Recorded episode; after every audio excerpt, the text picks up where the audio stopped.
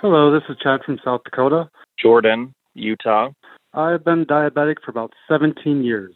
Working as a nurse in critical care, I've taken care of a lot of patients who were admitted to the facility because they couldn't afford their insulin. I remember the cost of insulin when I first became diabetic being about 75 to 90 dollars a vial. Now is over 300 dollars a vial without insurance. They would ration how much insulin they would use and then they would end up in the hospital because of it. In 1923, the patent for insulin was sold for $1.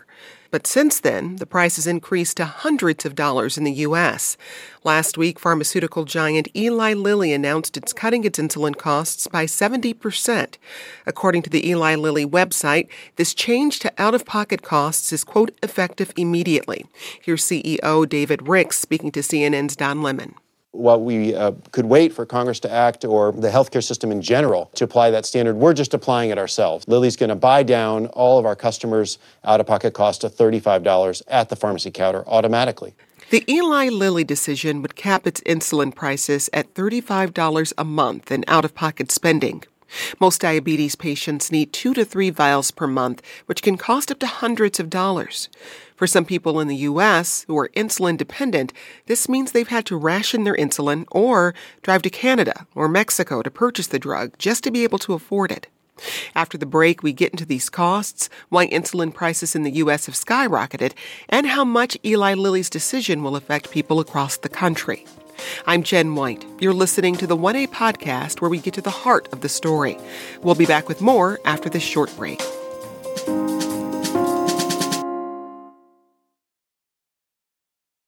Let's begin our conversation by welcoming Joseph Merritt. Joseph joins us from Vermont. He was diagnosed with type 1 diabetes last year. Joseph, welcome. Hi, thank you for having me. So, how were you diagnosed with diabetes? So I originally was a type 2 diabetic, and um, it got out of control and landed me in the hospital uh, with pancreatitis. And my pancreas no longer produces insulin now, so now I'm a type 1 diabetic who requires insulin twice a day. How have you had to financially adjust since being diagnosed? Well, I've had to, uh, I pay about $300 for my insulin a month. Um, I don't have insurance. And I've had to ration my insulin and cut the dosage in half um, just to be able to afford it. How much insulin are you supposed to use a day? I'm supposed to use um, twice what I'm using. Um, I'm supposed to be using about 60 milligrams a day. Um, I'm only taking 30 in the morning. Um, and I've noticed a big difference in how I feel, my energy levels. Uh, my feet will often go numb, and my vision gets blurry on a daily basis. So, does Eli Lilly's move to reduce the cost of their insulin help you at all? Um, I hope that it does. I need to talk to my primary care physician about it, but um, my doctor is unaware that I'm only taking half my dosage. Um, I don't think he'd be too happy with that, but also he's not able to pay for it for me, so um, I'm kind of left without a choice here. If they if they produce the long acting insulin, which I take, then yeah, that'll help me tremendously. That's Joseph Merritt. He was diagnosed with type 1 diabetes last year. Joseph, thank you for sharing your story with us. Thank you. Have a good one. I want to bring two new voices into the conversation now. Aaron Kowalski is the CEO of JDRF, that's a global type 1 diabetes research and advocacy organization.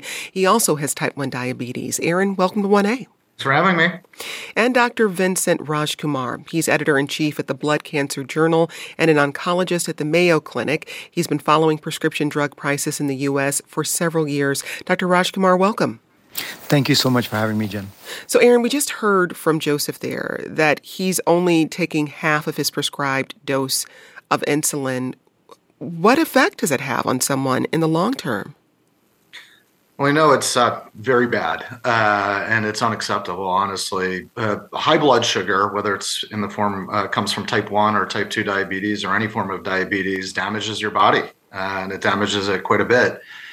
Diabetes is the leading cause of blindness in the United States, kidney failure, nerve damage, and heart damage. So, uh, it, it's just completely unacceptable to have people rationing insulin um, for cost. Give us sort of a, a, level set here. When we talk about type 1 and type 2 diabetes, what's the difference?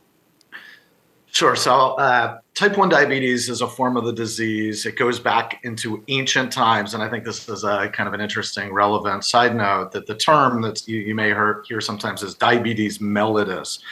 And the origin of those words are siphon and sweet. And because in ancient times, people would be wasting away and dying, and uh, you know the equivalent of physicians back then noticed that their urine was sweet. And what we know is the lack of insulin is fatal. So you mentioned in the early 20s, uh, insulin was patented. It was a Nobel Prize winning discovery. Before that, everybody who had type 1 diabetes died, and hence this mm-hmm. problem.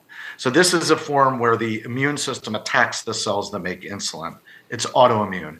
Type 2 diabetes is a metabolic form of the disease. It comes in uh, you, you kind of can get there in a number of different ways, but the bottom line is your body makes insulin at least initially, and but doesn't process it uh, properly for for for simplification uh, purposes. And what that means is, in both forms, you get high blood sugar, and high blood sugar again is extremely bad for your body. Dr. Rajkumar, we we heard from Joseph that he's not sure this change by Eli Lilly will mean anything to him. He he takes Lantus, that's made by Sanofi. How big is Eli Lilly's role in the U.S. insulin market? Um, three insulin manufacturers, Eli Lilly, Novo Nordisk, and uh, Sanofi, control like most of the market, 80 90% of the market. They make the short acting analog insulins as well as the long acting ones.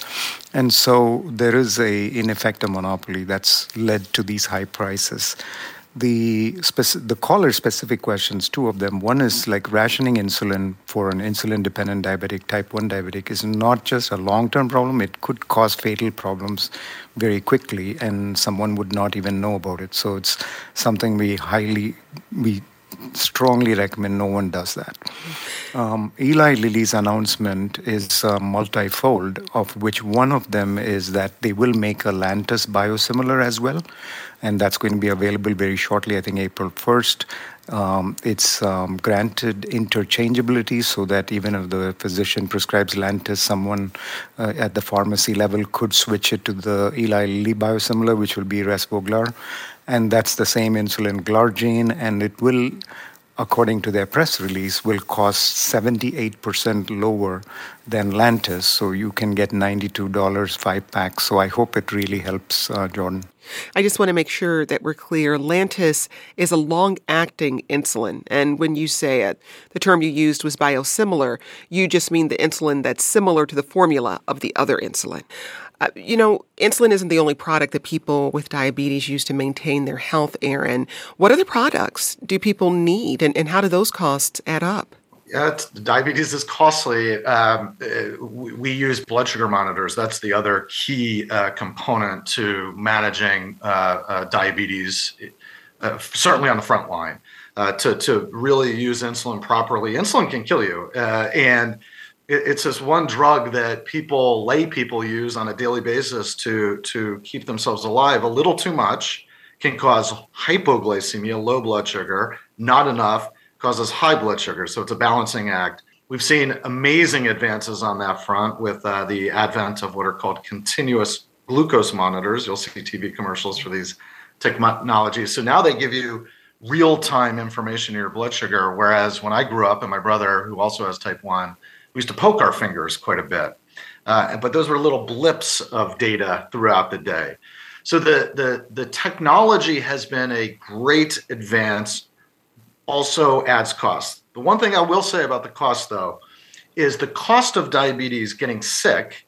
So Joseph um, not taking his insulin um, can lead to immediate um, effects. Uh, and the long-term complications, kidney disease costs Medicare about a third of the budget is the estimate.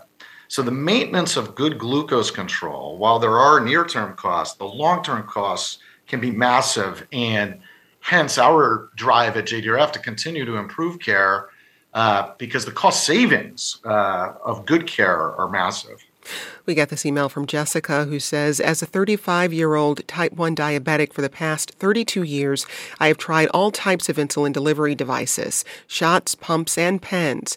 While the cost of insulin is a problem, and it's great that they're lowering the price and making it more accessible for millions of diabetics, insulin is not the only issue. It's the cost of pens, syringes, and pump supplies. Uh, briefly, Aaron, you talked about the long term health costs of diabetes and, and not treating your diabetes properly. But for someone um, like Joseph, who's in a situation where you know, he's working two jobs, he's working 55 hours a week, and he still cannot afford the amount of insulin he needs.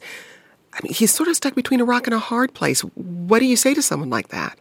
I mean, to me, nobody should choose between food or rent or a car payment and insulin. You, you, you die without insulin. I mean, this is it's almost an absurd discussion. Uh, so what we've been doing is working on Capitol Hill. Uh, we've been working with the manufacturers.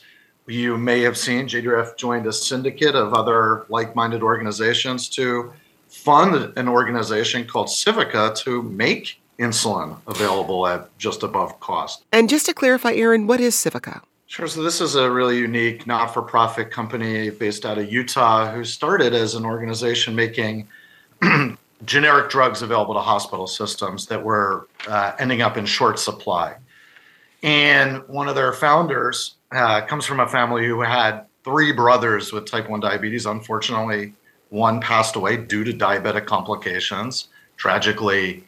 And we, uh, JDRF, the Helmsley Charitable Trust, another leading uh, diabetes organization, and a number of others, uh, are funding a project to make bioequivalent insulins available essentially just above cost. There will be uh, bioequivalent Lantus, the long acting version of, of, insulin that's commonly used, as well as Novolog and Humalog, two sh- commonly used short acting insulins. Dr. Rajkumar, since Eli Lilly has been in the news, the story of that initial insulin patent being sold for a dollar, it's, it's been noted all over. So, why are people in the U.S. paying hundreds of dollars for a vial of this drug? Yeah, I think that's a very, very good question. And insulin is a symptom of a very large prescription drug pricing problem in the U.S. As you know, uh, you know every single prescri- new prescription drug is expensive. Every new cancer drug is $100,000 or more per year. So this is a long-standing problem, and it goes back to when I wrote a paper. The first and the most important problem is that uh, we have a, uh, for the high cost of insulin, that we have a vulnerable population that requires insulin to live. Um, without insulin, um, they will die. And that population will pay any price to get insulin. Combine that with a monopoly where a few companies have insulin, and there is no law that prevents price increases. Price of insulin has gone that for the same exact insulin from like $25, $30 to $300 plus.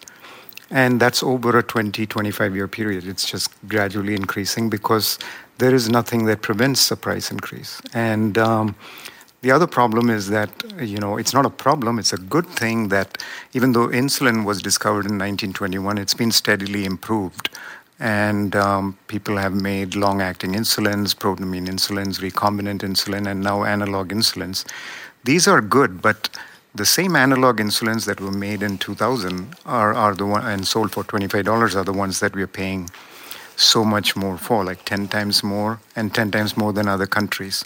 It's a good thing that all these companies have been taken to task. Public awareness is so high that, and there's so much pressure that the actions of Eli Lilly and I hope other insulin manufacturers follow and lower the price to something more reasonable that patients can afford. But just to be clear, Dr. Rajkumar, we're talking about millions of Americans uh, affected by diabetes who need this drug, as has been stated multiple times, to live.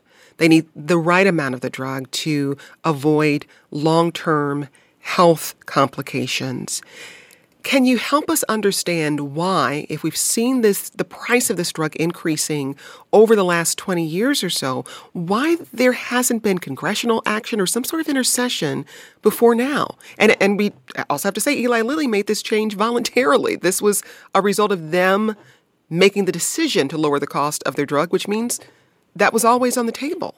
Absolutely. I mean, you're right. There are 30 million or more people with diabetes in the US. 25% of those require insulin. 1.3 million uh, have type 1 diabetes, where even a few doses you miss, you can end up uh, losing your life. So, this is a very, very serious problem. Nothing's been done because it's so difficult um, without actual congressional action to change. We don't negotiate prices in the US. We don't have any laws that prevent, until at least recent, the Inflation Reduction Act, to prevent price increases. Um, we uh, allow monopolies and we allow monopolies to prolong their patent life almost indefinitely by filing patent after patent so that there's um, very little competition that can enter. Um, we have um, a whole system of middlemen, all of whom benefit from a high price. It's a 10% of $300 is much better than 10% of $25. So everyone except the patient benefits from a high price. It requires quite a bit of changes, um, and um, uh, uh, oftentimes when you need, when multiple parts are broken, uh, almost nothing gets done because everyone is blaming the other person. We got this question from Gretchen, who emailed, Why do Americans carry the largest share of prescription medicine costs as opposed to citizens in other countries? Dr. Rajkumar, is that a question you can answer for us? Yes. Um, in the US, uh, drug approval by the FDA is, the, is a step, and as soon as that is approved, a drug can be priced at whatever price uh, pharmaceutical companies feel is appropriate. Uh, in other countries, drug approval is only the first of two steps. Drug approval is followed by a negotiation for the company over a fair price. And that negotiation sometimes takes a few months or a year, but it ensures that their citizens pay what is reasonable. You cannot charge unreasonable amounts because of that second step. We don't have that. Um, the, the the inability of Medicare to negotiate for prescription drug prices has allowed pharmaceutical companies to increase prices at will and also set the prices very high at launch. Uh, so we end up paying more. It's not like the others are taking advantage of us, but we are not taking advantage of the system. When we grant monopoly protection to a company, we have to protect our citizens by making sure that prices are reasonable and cannot be increased at will. Aaron, in the interest of transparency, a small portion of JDRF's funding does come from the pharmaceutical company Eli Lilly, about 0.45%. What are the relationships between pharmaceutical companies and research organizations like JDRF? Yeah, I think this goes back to your last point about the evolution of insulin and the cost and why we are where we are. We have seen, I just want to be really clear, incredible advancements in insulin. When my brother and I started, we used cow and pig insulin. We now use human recombinant insulins that are immensely better. I think from a JDRF perspective, what we want to make sure is if drugs are off patent, they should come down in price. And this has been the problem that these drugs are off patent. They, sh- they are going up in price, which defies normal um, competitive market logic, and hence our incredible fight to drive these costs down. That said, anybody on in your audience, myself included, um, knows that type 1 diabetes and insulin dependent diabetes is still incredibly difficult to manage. And JDRF's goal is to improve that management. So, just to, for you and the audience, we measure uh, glucose control by a, a, metric called the A1C. That's your average glucose over a three month period. The average American less than uh, 20% of people get to goal right now with today's tools. So we continue to rely upon companies to drive innovative new options, new insulins, ultimately, I believe, cures to the market, and hence our work with, with Lilly and other companies because diabetes is not where it needs to be. It's still a tremendous burden to live with. And the insulins we're talking about need to be uh, made antiquated so we have better treatments for the disease. Aaron, so Eli Lilly's decision will apply to people who are insured and people who are uninsured. But if you're uninsured, you go through this um, Lilly Insulin Value program on their website. How practical is that process for people who need it? I think this is what we need to see. I, there, there, have been uh, uh, programs out there. I think they help a number of people, but when push comes to shove, it has to work when you need your insulin, and that is a real life um, challenge sometimes. I I, I, sometimes tell the story of forgetting my insulin, and people you would say, "How can you forget your insulin? That happens. You have a life." Uh, when my daughter was graduating college, and when you're when you're confronted with like having a half an hour window to get um, insulin, uh, I I just paid. I had to pay out of pocket, and I was I can go through a process. So they have to be practical. People with diabetes live lives. Uh, diabetes is not the entire life. It's uh, this chronic um, background um, challenge that we face. And and I commend Lilly for for making this move. Hopefully, the other companies will follow. But ultimately, we need to make sure that people uh, can get the insulin when they need it and not have to dig into their wallets for uh, dollars that they shouldn't be. Uh, Dr. Rajkumar, again, Eli Lilly made this move voluntarily, but without government regulation. What's to say they won't just raise insulin prices again? And, and, without that regulation, why should we expect any other pharmaceutical company to follow suit? Exactly. So uh, it's the same insulin that went from 25 to 300 that they're lowering back to 25. So the the same hand that is able to increase the prices and lower it can increase it up again. So while I applaud Eli Lilly's move, it is one company, one product. And we have a bigger problem than that. As I said before, insulin is just a symptom of a bigger prescription drug price problem. And we need to solve those by, you know, Medicare negotiation, by by really having good patent laws so that patent ca- cannot be prolonged indefinitely, new patents on the same drugs. To, to reform the middleman system so that there there are no there's transparency and there's not like all these rebates um, which prevent uninsured and underinsured patients from getting the care that they need.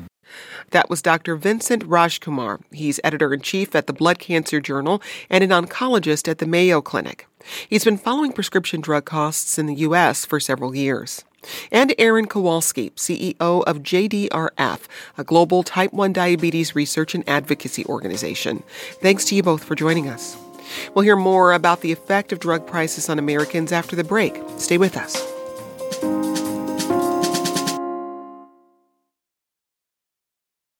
Now let's get back to our discussion on drug costs in the U.S. And I want to bring in two new voices. Rachel Dyer is one of the directors of the documentary Pay or Die. It's about the cost of insulin in the U.S. It's premiering at the South by Southwest Film Festival in Austin this week. Rachel, welcome. Hi, Jen. Thanks for having me. Also with us, Dr. Utibe Essien, an assistant professor of medicine at UCLA. Utibe, welcome. Thanks so much for having me, Jen. So, Drug costs hit uninsured people the hardest, but you just did some research on how insured people are affected by the prescription copays. Utibe, how did that change the way people took the medications they were prescribed? Absolutely. So, this was a study of about 83,000 uh, patients with diabetes who are insured by commercial insurance and Medicare Advantage plans. And we weren't looking at insulin, we were looking at some of the newer uh, diabetes medications, which are even more costly than insulin, if you can imagine that. And we saw what was really striking that patients who had the highest level of medication copays, which are about $50 a month, were 33 to 50% less likely to consistently take these medications. And I think the stories we've already heard this hour support those data, uh, but it's really quite striking again to see those findings, um, just how less likely you are to take your medications with a copayment, even as low as $50 a month. Mm, and, and when we connect that to the longer term health issues that, that come from not taking insulin properly, I mean, it, it just seems that you are, you're, you're the, I guess that price tag is growing um, over time because you're likely going to have higher costs associated with your health because your health is deteriorating. Am I am I thinking about that correctly? That's exactly right. You know, insulin is one of the medications to manage diabetes, but as others have mentioned, these complications with long term, poorly managed diabetes result in uh, cardiovascular disease, which leads to another list of medications, kidney disease, which leads to another list of medications. And you can imagine paying 35 to $50 to $200 a month for each of these pills. Patients who are uninsured, insured, or otherwise are really going to struggle at the pharmacy to be able to keep up with the costs. Let's go back to our inbox. I'm a type 1 diabetic and I use insulin, and I calculated my uh, cost uh, per year for uh, insurance and premiums as a fully insured employed person, and it costs me about uh, $12,000 a year just to remain healthy and take my insulin, and that's with full insurance and all that. So, yeah, so that's like a very nice used car every two years just to have diabetes in America.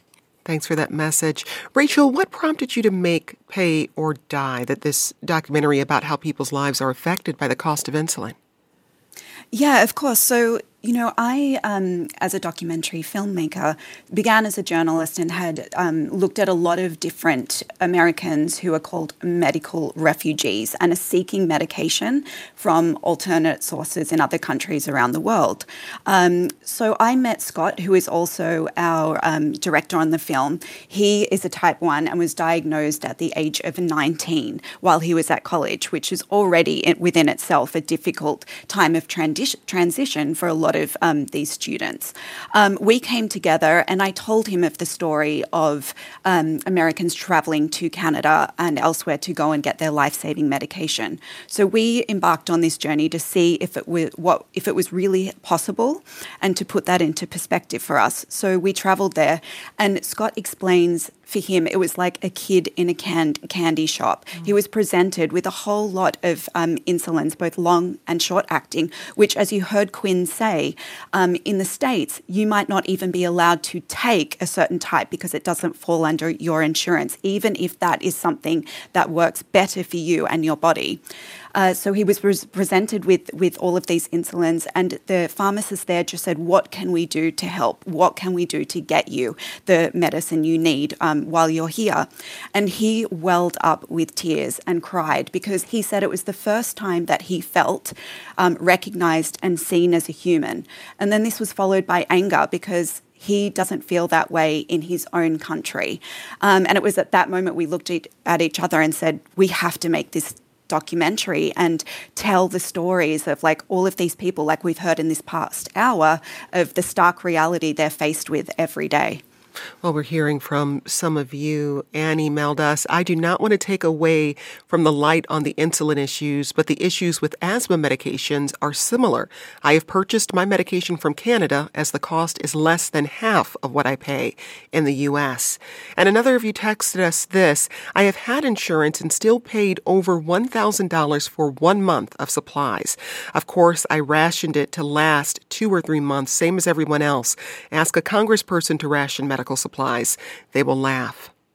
Rachel, when you were filming Pay or Die, to what lengths did people go to afford their insulin or just get their hands on insulin? Yeah, I mean, this was, I think, one of the shocking realities that we um, did uncover through our research and we showcase in the film is that, um, as, as we've heard before from um, the other speakers on, on this segment, that people are rationing their insulin because they cannot simply cannot afford it. This is results in death in the most traumatic cases. And we see this as we follow um, Nicole Smith Holt and her husband as they um, follow the uh, become activists after after their death of their son Alec, who was forced to ration his insulin only and passed away only three weeks after coming off his parents' health health insurance at the age of 26, um, which is another stark reminder of um, you know a lot of people within this age bracket who have this terrible traje- trajectory ahead of them of having to try and decide and find out how are they going to find their life-saving medication. Um, so it, it, we yeah uncover rationing, um, people traveling traveling to across the border to Canada, and you know, and in some cases um, reaching out to fellow type one diabetics in member groups, and they're sharing um, expired insulin. Uh, just you know, these are the dramatic lengths that people are going to to, to stay alive. Utibe, I just I have to ask you from your perspective as a physician. You know, we, we heard from our listener earlier in the hour, Joseph, who is taking about half of the insulin he's supposed to take. And he said he, he hasn't told his doctor because he knows his doctor is upset. Just as a physician, how does it make you feel that we're talking about millions of people in this country who cannot afford life saving medication?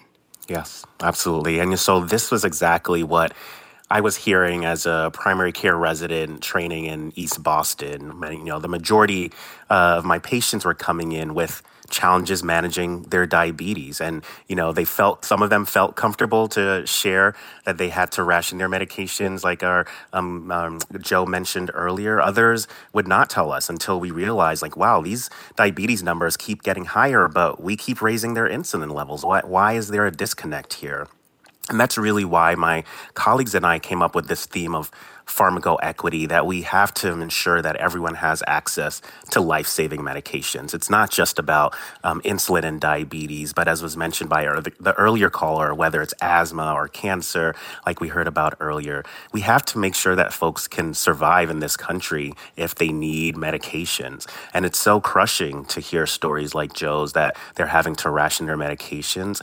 Um, but sometimes it really feels, as physicians like myself, like there's nothing that we can really do. And we really haven't been trained to have these heartfelt, meaningful conversations with our patients about how can you actually afford your medications. Mm-hmm. Well, before Eli Lilly's announcement, the Inflation Reduction Act put a $35 cap on insulin through Medicare Part D. And so, for people who might not be aware, Medicare, Medicare Part D helps cover the cost of prescription drugs. It's optional and it's only provided through private insurance companies approved by the federal government. However, Part D is offered to everyone who qualifies for Medicare. Utibe, how could government involvement in, in regulating drug prices have a ripple effect on other drug drug costs. So if they intervene in insulin, could we see an impact, for instance, on asthma medications? Absolutely. This is my hope. You know, we wrote a little bit about how um, this act is really going to help us improve access um, overall in the country and especially for the most um, vulnerable populations here in the U.S. So we do believe that there is going to be a ripple effect from the insulins for Medicare to insulin to commercially insured folks, like we're seeing with the Eli Lilly report, to other therapies that don't have a generic option available. And because of that, remain so high cost for so many patients. Um, that $35 cap on insulin is one key measure in the Inflation Reduction Act. The other is that they set a $2,000 cap per year on all medication copays. And so, again, if you have a $500 copay a month for one of your diabetes medications, by April, you no longer have to pay co-pays for your medication. So those are two huge policies that are coming down the pike through the Inflation Reduction Act. And like you mentioned, Jen, hopefully will ripple down to other medications. One of you shared this with us. I lost my brother in December. I am sure that he did not use enough insulin due to cost. One should not have to be wealthy to be healthy. Rachel, before Pay or Die, you were a journalist and, and you covered medical refugees. You, you talked a bit about people crossing over into other countries to get their medications. Just how common is that?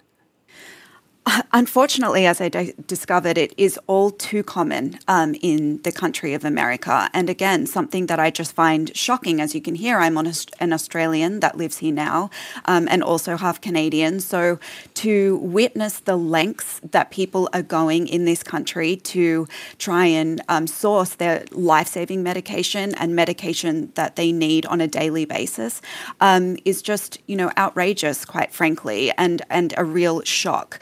Um, and this film, Pay or Die, it does look specifically at um, insulin and access to insulin because that is the tip of the iceberg in this story.